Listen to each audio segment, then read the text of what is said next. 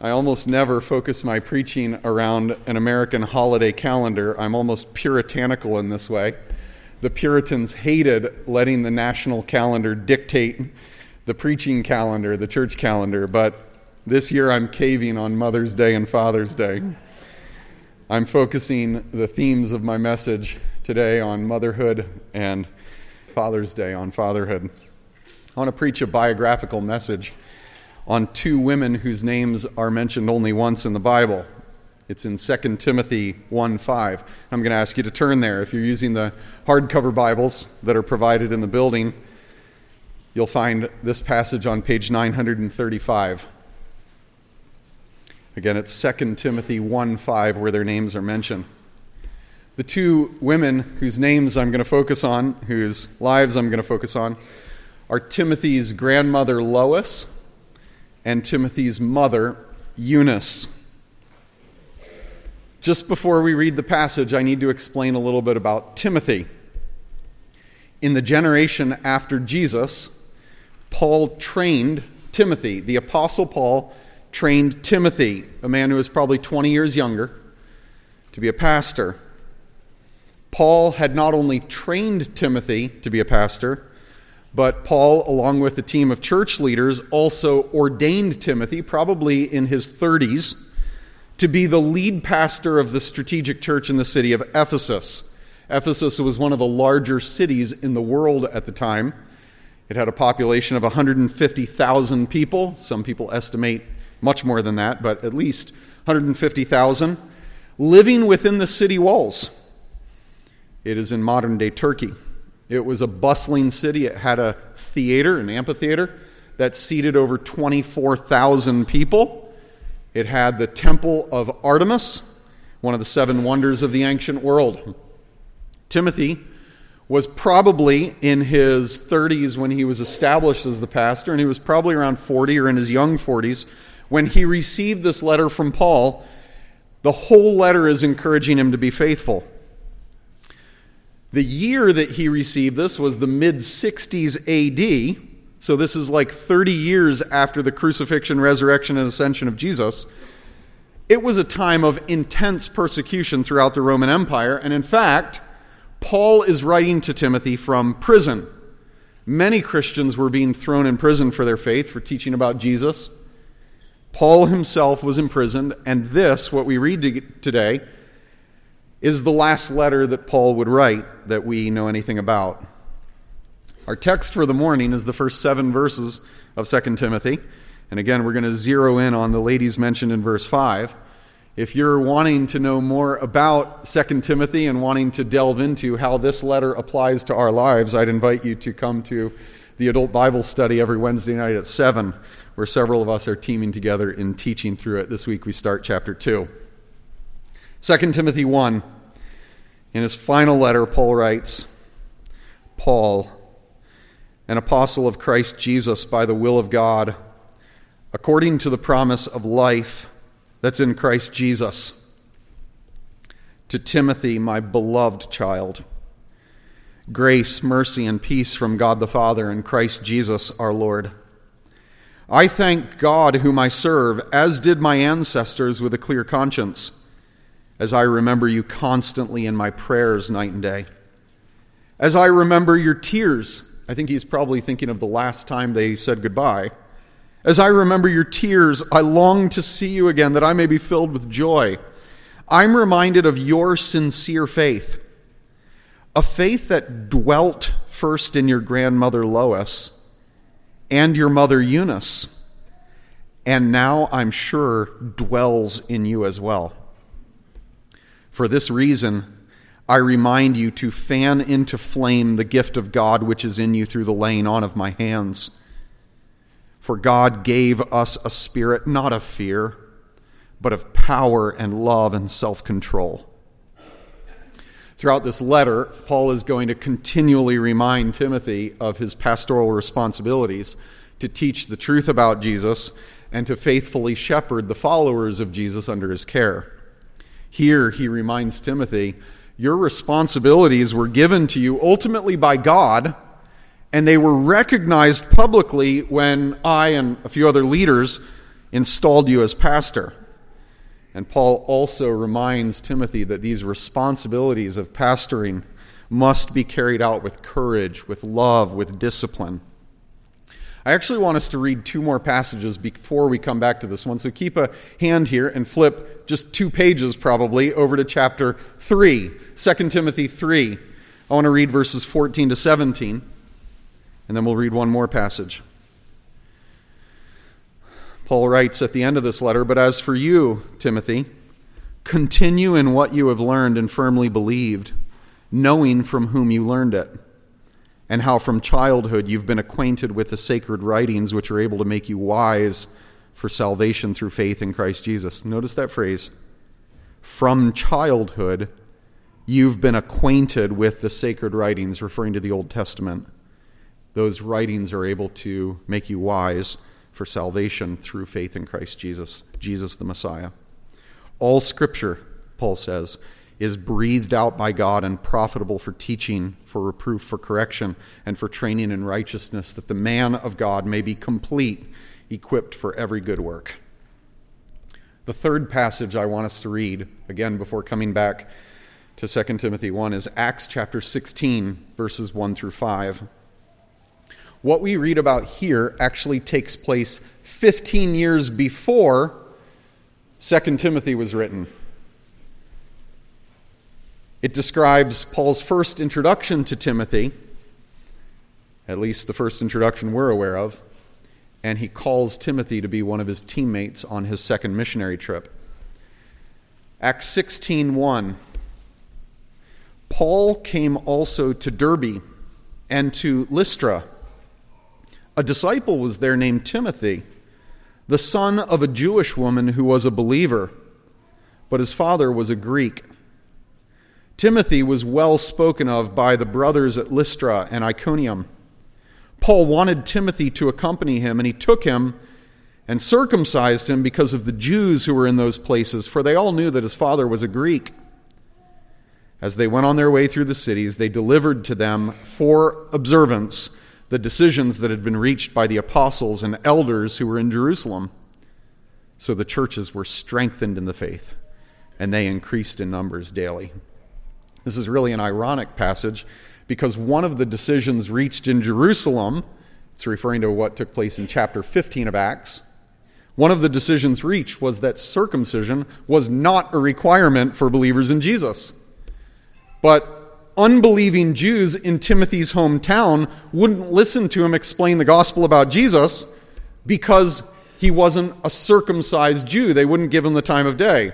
So Paul said, this is a non essential. Timothy, in order to preach the gospel to your own hometown, why don't you just get circumcised? And Timothy did.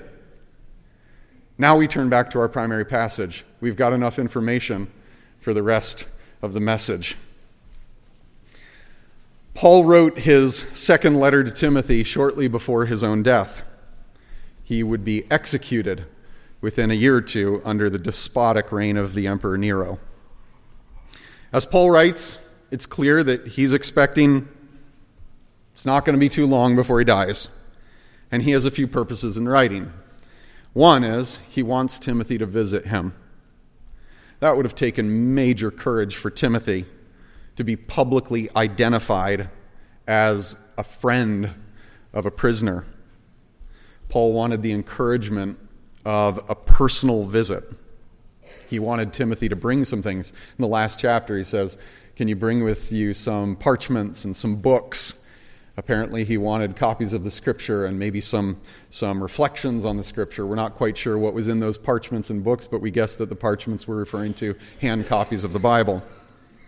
He also wanted Timothy to bring a coat because winter was coming and Paul was going to deal with chill in the uh, prison during the winter. But the main reason that Paul wrote this letter was to encourage Timothy's faithfulness in view of suffering that he would no doubt face for being a follower of Jesus. He wanted Timothy to be faithful. In the first seven verses that we read, you're back in 2 Timothy 1, Paul encourages Timothy. Literally, he encourages him. He seeks to infuse courage into Timothy. That's what the word encourage means. Infuse courage into him. He reminds Timothy about his God given skills for ministry that were publicly recognized. He reminds Timothy of his own example of faith that was enduring suffering. Paul points to himself. And then Paul reminds Timothy in verse 5 of the faith of his mom and grandmom. We're only focused on that last portion here today. I'd state the main point something like this Christian mothers and grandmothers, you can profoundly encourage your children's faithfulness by your own example of living faith in Jesus the Messiah. And this is true of all Christian parents. But I focus it especially like Lois and Eunice focus our attention. Christian mom, Christian grandmom, you can profoundly encourage your child's faithfulness, your child's endurance in the faith by your own example of living faith in Jesus the Messiah. That's what today's message focuses on. The remainder of this message is a biographical focus on these two women, Timothy's mom and Timothy's grandmom. I want to unpack eight facts, and every time I'm going to suggest ways that these facts, these biblical facts, apply to our lives. It might not seem to you like it at first that there is much that we can learn about these two women from these couple passages that we read and the fact that they're only named once, but that's not the case. I think you're going to agree with me that there is so much that we can learn from. The first fact is this Lois and Eunice were believers who lived in a secular society. It's clear from several details that we read that Lois and Eunice, technically speaking, were Hellenistic Jews. I'm going to explain what that means. But first, let me point out it says directly in Acts 16 Eunice was a Jewish woman, she was a believer. Paul says in 2 Timothy, Eunice's faith was actually preceded in time by her mother Lois's faith. And it's interesting that from their names, Lois and Eunice, it's clear that they had Greek names. The name Lois means more desirable. The name Eunice means victorious or the one who wins a great victory. Interestingly, if you look at Eunice, the name Eunice, the last four letters of the name are N I C E. You might be more familiar with it if the C is a K, N I K E. It's where Nike gets its name. Victory, good victory, strong victory, a woman of strength. These Jewish women had Greek names, not Hebrew names. What does it mean that they were Hellenistic Jews? Well, it means that they lived their whole lives in a non Hebrew culture. They were Jewish believers, but they lived in Greek cities, apparently in Lystra. They lived far away from Israel. And according to historical records, there was not even a Jewish synagogue in Lystra. So, this mother and daughter, Lois and her daughter Eunice, had the difficult task of living out their faith in a secular, idolatrous Greek culture, uh, a culture that was actually hostile to their faith. Further, as far as we know, they had the difficult task of living out their faith without the support of a community of believers that was big enough to even have a meeting place like many Jewish people did. It's not to say that we should live without a community of believers, not at all, but it is to say that God can sustain your faith even when the support around you is small. These women, we have to see first, they lived out their faith in a secular culture.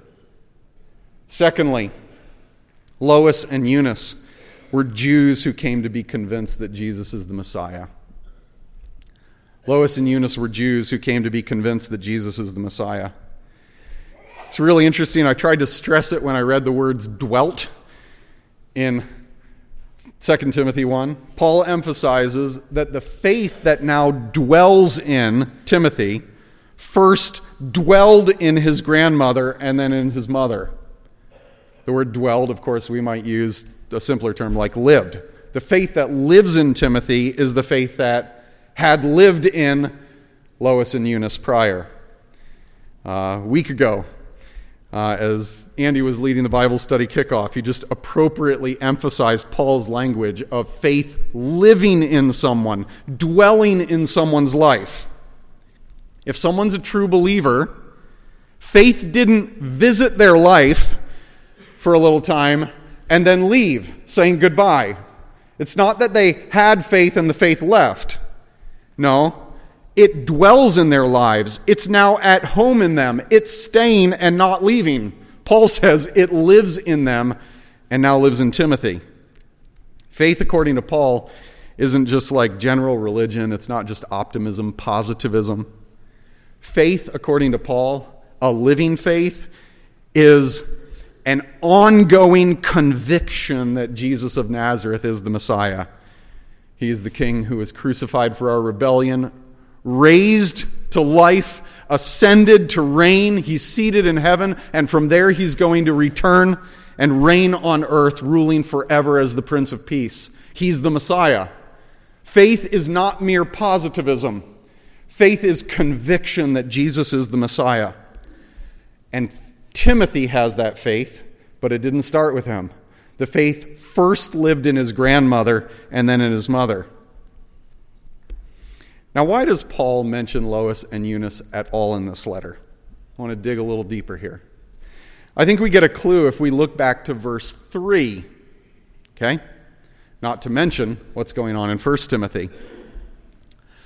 One of Paul's primary concerns in writing Timothy these letters, as Timothy pastors in Ephesus, is that there was a large Jewish community in Ephesus, and many of those Jews were saying, it's absolutely critical that you teach the Jewish law and you observe Jewish holidays and you observe Jewish traditions if you're a Christian. If you're going to be right with God, you have to observe the Jewish law. This is false Christianity. This is called legalism. One scholar, in his helpful commentary on this letter, Gordon Fee, highlights how Paul stresses here in the first few verses, the first few sentences of this second letter, that Timothy's faith was the goal of the Old Testament. Conviction that Jesus is the Messiah is where the entire Old Testament is driving. I think he's absolutely right. The historic scriptures of the Jewish people about Joseph and Moses and David and Isaiah, they're all pointing ahead to Jesus. And Paul is stressing with himself. He first says there, I pointed out in verse 3, that I'm following Jesus like my Jewish ancestors. By that, I think he's referring to, again, Abraham and Jacob and Joseph and Isaiah and so forth. And then he says, Timothy, your mother and grandmother understood that the scriptures that they believed in, that they were brought up to believe, they understood that they point ahead to Jesus. Gordon Fee just says, faith in Christ is the true continuity with the religion of the Old Testament. The entire Old Testament is messianic, it's focused on Jesus. I just want to make application before going on to the third fact. The whole Old Testament is driving at faith in Jesus. When you read even the first book of the Bible, the book of Genesis, you end with the conviction that the only hope for this world that is broken by sin, that is shot through with death, the only hope for this world is a descendant of Adam and Eve who's going to crush the serpent's head, a descendant of Noah and Shem who can restore rest to the world, a descendant of Abraham who's going to bless all peoples, a descendant of Isaac and Jacob and Judah who's going to rule over all nations. The only hope for the world is a Messiah, a coming descendant, a coming king, a coming conqueror, a coming restorer of blessing. The only hope for the world is the Messiah. And when Jesus of Nazareth came, he demonstrated that he was the Messiah. He is the one who has the power to overthrow death. He is the one who has the power to forgive sin. He convinced the people who were closest to him, who lived with him for years, he convinced them he was none other than God the Son become man, who is chosen by God, appointed by God to reign forever on earth. And within one generation, within one, within the first generation, tens of thousands of people throughout the known world became followers of Jesus the Messiah. What would convince you that Jesus is the Messiah? The most foundational application of today's message is simply this I beg you, I urge you to explore, to examine the evidence so that you can have living within you the conviction that Jesus is the long awaited Messiah. You have a sense that the earth is not right, that people, that humanity are not right, that things need to be fixed. The message of the Bible is that Jesus is the one who can fix it. And faith in Jesus is the only way that you will experience that forever eternal life under the reign of the Prince of Peace. I urge you to follow him. He is the hope of the world, he is the Messiah. This mother and grandmother of Timothy were convinced. They had this conviction living within them. The third fact Eunice, a believer, had been married to an unbeliever. From Acts 16:1 we learn that Timothy's mother was Jewish while his father, whose name we don't know, was Greek. So somehow Timothy's mother Eunice had married outside the faith. I'm guessing it was probably against the desire of her mother Lois. We don't know exactly how it happened. Was it an arranged marriage between two pagan dads? Maybe. Maybe it was a little bit more willful. Alexander Whyte is a Scottish pastor from about 150 years ago. He preached a biographical message entitled Lois and Eunice in his famous collection of Bible characters. And he suggested, I think it probably happened like we've all seen a thousand times. He says, This Greek man started to show an interest in Lois's daughter Eunice, and because of her, he may have showed an interest in Eunice's beliefs in her Jewish faith. They spent lots of time together. They eventually fell in love, even though he never came to embrace his girlfriend's faith. And after they married, he lost interest altogether in his wife's biblical faith. Maybe it happened like that. We just don't know. But I do know that Alexander's right that that happens thousands of times over and over. What I want to give an application is this The Bible, Old Testament and New, commands that Christian singles not get married to someone outside the faith, someone who doesn't share their faith. Christian singles, I urge you throughout this building to follow Jesus in this path of obedience. Follow Jesus in this path of wisdom. Jesus commands us through his apostles that we only marry in the Lord. That means someone who shares our faith. And it is also a path of wisdom. If you try to, if your goal is to marry someone who shares your faith, then I would encourage you to only date someone who shares your faith. There's also a matter of wisdom, just kind of thinking through it.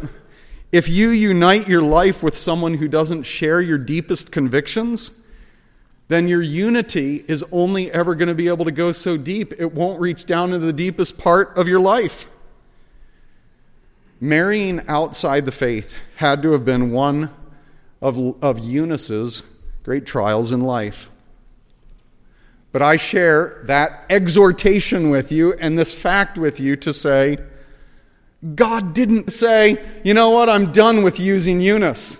She married outside the faith. I can't use someone like her. Not at all. What an encouragement. She lived out her faith in a tough marriage.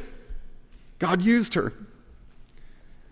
Fact four in this mixed marriage, that means a marriage of a believer and an unbeliever, Eunice neither abandoned her faith nor forced it on her family. It's really interesting that Eunice did not capitulate to her husband's secular viewpoint and leave the faith of her own childhood. She remained a believer. And yet, it's also interesting that Timothy was never circumcised as a Jew. It wasn't until Paul had met him that Timothy would do this in order to have an open door to preach the gospel to the Jews. This means that in this complicated marriage, Eunice walked a fine line. She quietly lived out her faith in her home. She didn't give up on following Jesus because it was too difficult.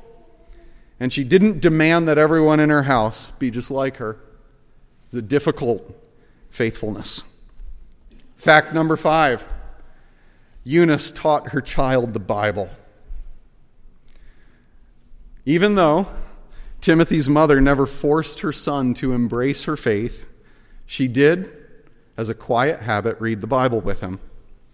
We know this because Paul says later in this letter that from childhood Timothy was acquainted with the sacred writings. These are the writings of the Old Testament that had the power to give him the wisdom necessary to believe in Jesus and be saved. We cannot save our children, but we can be faithful. And I need to remind all of us parents this morning that faithfulness is what God calls us to, and faithfulness is success. Eunice planted and watered lots of seeds in Timothy's heart over the years. It's not only the example of Eunice, but it is the command of God that we as Christian parents teach our children the Bible, that we nurture our children in Jesus' admonition, that we talk with them about God's wonderful deeds as we go about our day these are all commands through the scripture. So we have an example of it here. We also have explicit commands through the Bible. So, Christian parents, let me just encourage you one of the most helpful habits that you can develop with your children is acquainting them with the sacred writings, with the Bible, the Word of God. If you need help with family worship, I'd say pick a regular time of day, maybe at breakfast, maybe it's at bedtime. And I would encourage you to read a very small passage, like maybe one verse or maybe one paragraph. You don't need to start with more. Read it and then pray. That's all you need to do. Pick a time, read the Bible, and pray. Keep it simple. If you want to go a little bit farther, if you get good at reading and you say, I need some help with questions that my kids are asking, or I want to develop this a little bit more and include songs, I would encourage you to track down the little book that we gave out on Father's Day a few years ago called Family Worship by Don Whitney. Many of you have it. If you don't have it and you have a library card, you can get it for free on Hoopla as an audiobook with Don reading it. Don Whitney's Family Worship. It'll take you 90 minutes to listen to. Do it as a family, or do it one on one with your child. Do it seven times a week or two times a week. But remember the last four letters of Eunice's name and just do it. Read your Bible with your kids. Some of you will come up to me 15 years from now, and that's the only thing you will ever remember preaching to you.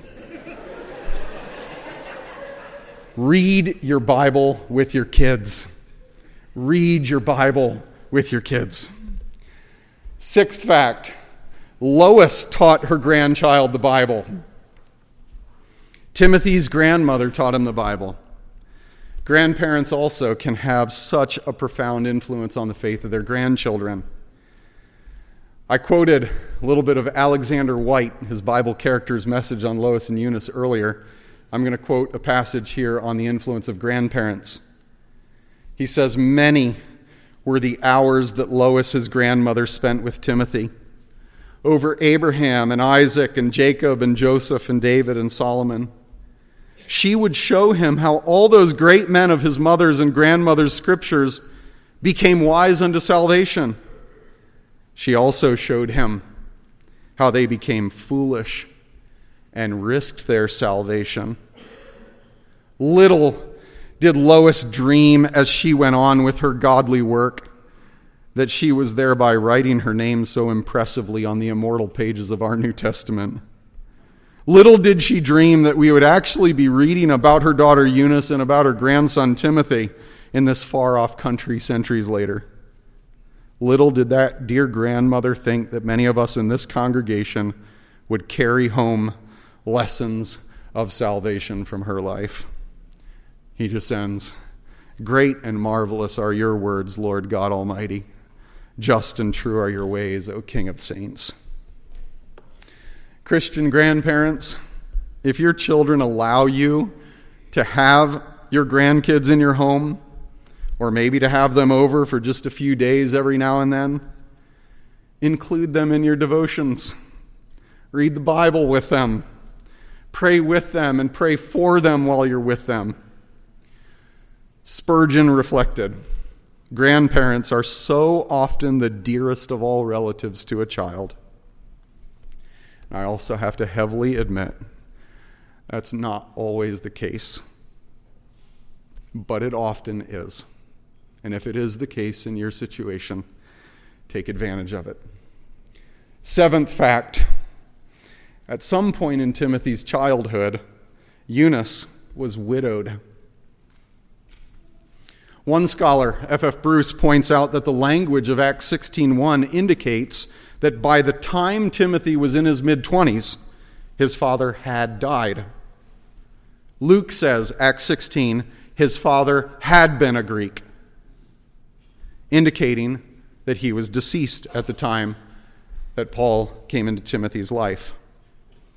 We don't know when he died. We don't know if Timothy's father died when he was a young boy or a teenager or a young adult. But think about it. Before Paul took Timothy under his wing, Timothy was being raised in the home of a single mother. Timothy's mother was widowed, and her deceased husband apparently had never been converted. He had been a Greek. That's the home in which Timothy was raised.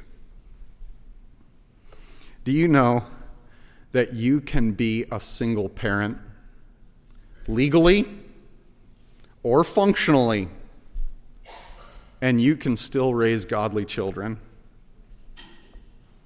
Statistics will tell you that it is difficult. That is true. But it is not impossible. Don't believe the lie that it's impossible for you as a single parent to have any influence on your child. It's not impossible. Your life does not need to be defined by statistics. It doesn't need to be defined by your status, by your past. Think about the song that the men sang this morning. His grace and power are such none can ever ask too much. You're coming to a king. Large petitions with you bring.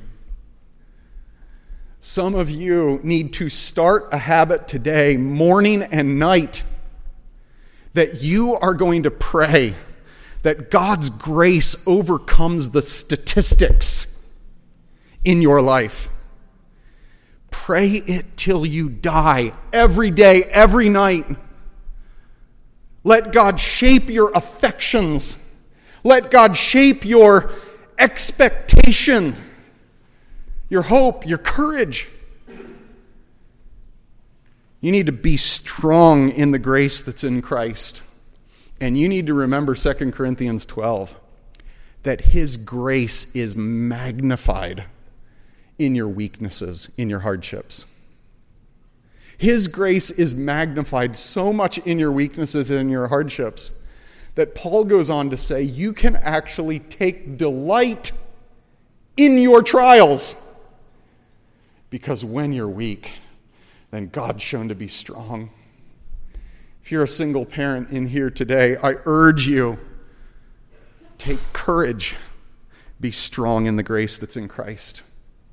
The eighth and final fact about Lois and Eunice they must have praised God for the church. Somewhere around his mid 20s, around Timothy's mid 20s, Paul visited Lystra. Paul was probably at this point in his mid to late 40s. He met Timothy. He met Eunice, Timothy's mom. He met Lois, Timothy's grandmom. And Paul asked if he could take Timothy under his wing. I just want you to see how Paul describes this relationship. I quote four times, there are several other descriptors in the New Testament, but 2 Corinthians 1, he's writing to the church at Corinth and he says, Timothy is my brother. Romans 16, Paul calls Timothy my fellow worker. Philippians 1, he says, Timothy is my fellow slave of Jesus. And 1 Timothy 1 2 and 2 Timothy 1 1, he says, He's my own child in the faith, my beloved child. Over 15 years, Paul became like a father to Timothy. Timothy's father had died, and the church, probably a small gathering there in Lystra of people who were committed to Jesus, provided Timothy, shockingly, with like a father.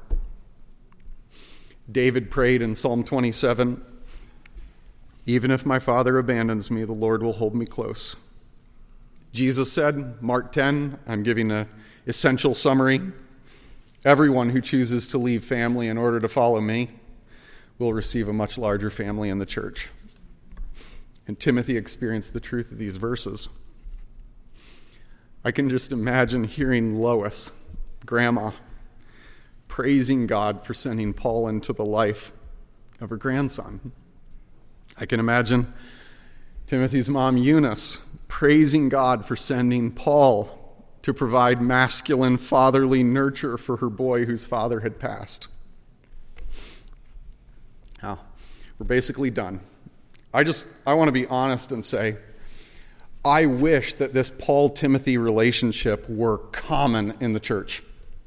In fact, it's not, it's rare. I've been in pastoral ministry for the better part of two decades, and I've had several believers pour into me, and I've poured into several believers, but I don't think I'm to a point yet where I could say I've either been a Paul or a Timothy. And yet, I've had good relationships. I long, though, to experience this, and I long for many people in our church to experience this. I do pray that by the time I'm in my 60s, there is one or maybe a few relationships in my own life that either in training or in mentoring could be called Paul Timothy relationships. And Christian men and women here at Tri County, I pray that God might use today's message to plant in you a vision, a prayer for the next 10 or 20 years, a vision of either being mentored or of mentoring someone in a Paul Timothy kind of way, especially taking under your wing those who come from broken homes, those who come from dysfunctional families.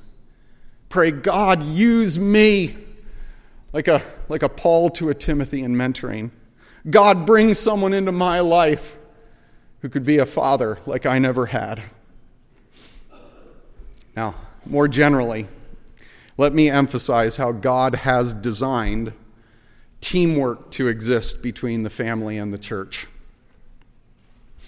Timothy needed both scriptural nurture within his own home as well as the accountability and nurture of exemplary men in a local church. We must never pit the home and the church against each other. Instead, Pastor Greg often articulates it. We believe that the church is designed by God to team with parents in the discipleship of children. So I just pray that God helps us to value ministries to children it's often one of the most undervalued ministries in a church. We can, as disciples, be so much like Jesus' disciples and be like, why should I spend so much time with kids when Jesus loves to be with children and pray for them? I thank God so much for the ways in which the youth ministries at Tri County have teamed with and supported Hannah and me. Nursery and Sunday school and children's church and buckaroo and slingshot and teen ministry. Huge blessings. As a result, my children know more of the Bible And they have many more examples of biblical faith and biblical love. I'm so thankful for it. I conclude with just a brief summary. You can live in a secular culture with few supports, and you can be a faithful Christian parent. You can be married to an unbeliever and still be a faithful Christian parent. You can be a single parent and be a faithful Christian parent. You don't need to be a perfect parent. You don't need to have a perfect past. You don't need to have a perfect marriage. Fight those lies with the Bible. All you need is living faith in Jesus as the Messiah. All you need is a Bible that you can read with your children or your grandchildren. All you need is fellowship with a few committed believers who can pray for you and be imperfect, authentic models of faith alongside you. Of course, this recipe is no guarantee that your children will be believers, but it's encouragement that by God's grace you can be faithful and not give up. And it's encouragement that God can bless your influence more than you imagine. I end with what the men sang You're coming to a king. Large petitions with you bring, because his grace and power are such. No one has ever asked too much. Father, encourage Christian moms and grandmoms today to be strong in the grace that's in Christ. And I pray that every one of us here as Christian parents would consider faithfulness to be success. Jesus, be glorified as we fight the lies that Satan throws into our heads. Be glorified as we get back up after failure. Be glorified in our humility that as we keep growing in you, into our 40s and 50s and 60s and 70s and 80s and 90s, we keep growing in humility. Lord, may we never stop growing. I pray that you would be glorified in our living faith in Jesus the Messiah and in our living faith that you can use your word even powerfully after we're off the scene. In Jesus' name, amen. Amen.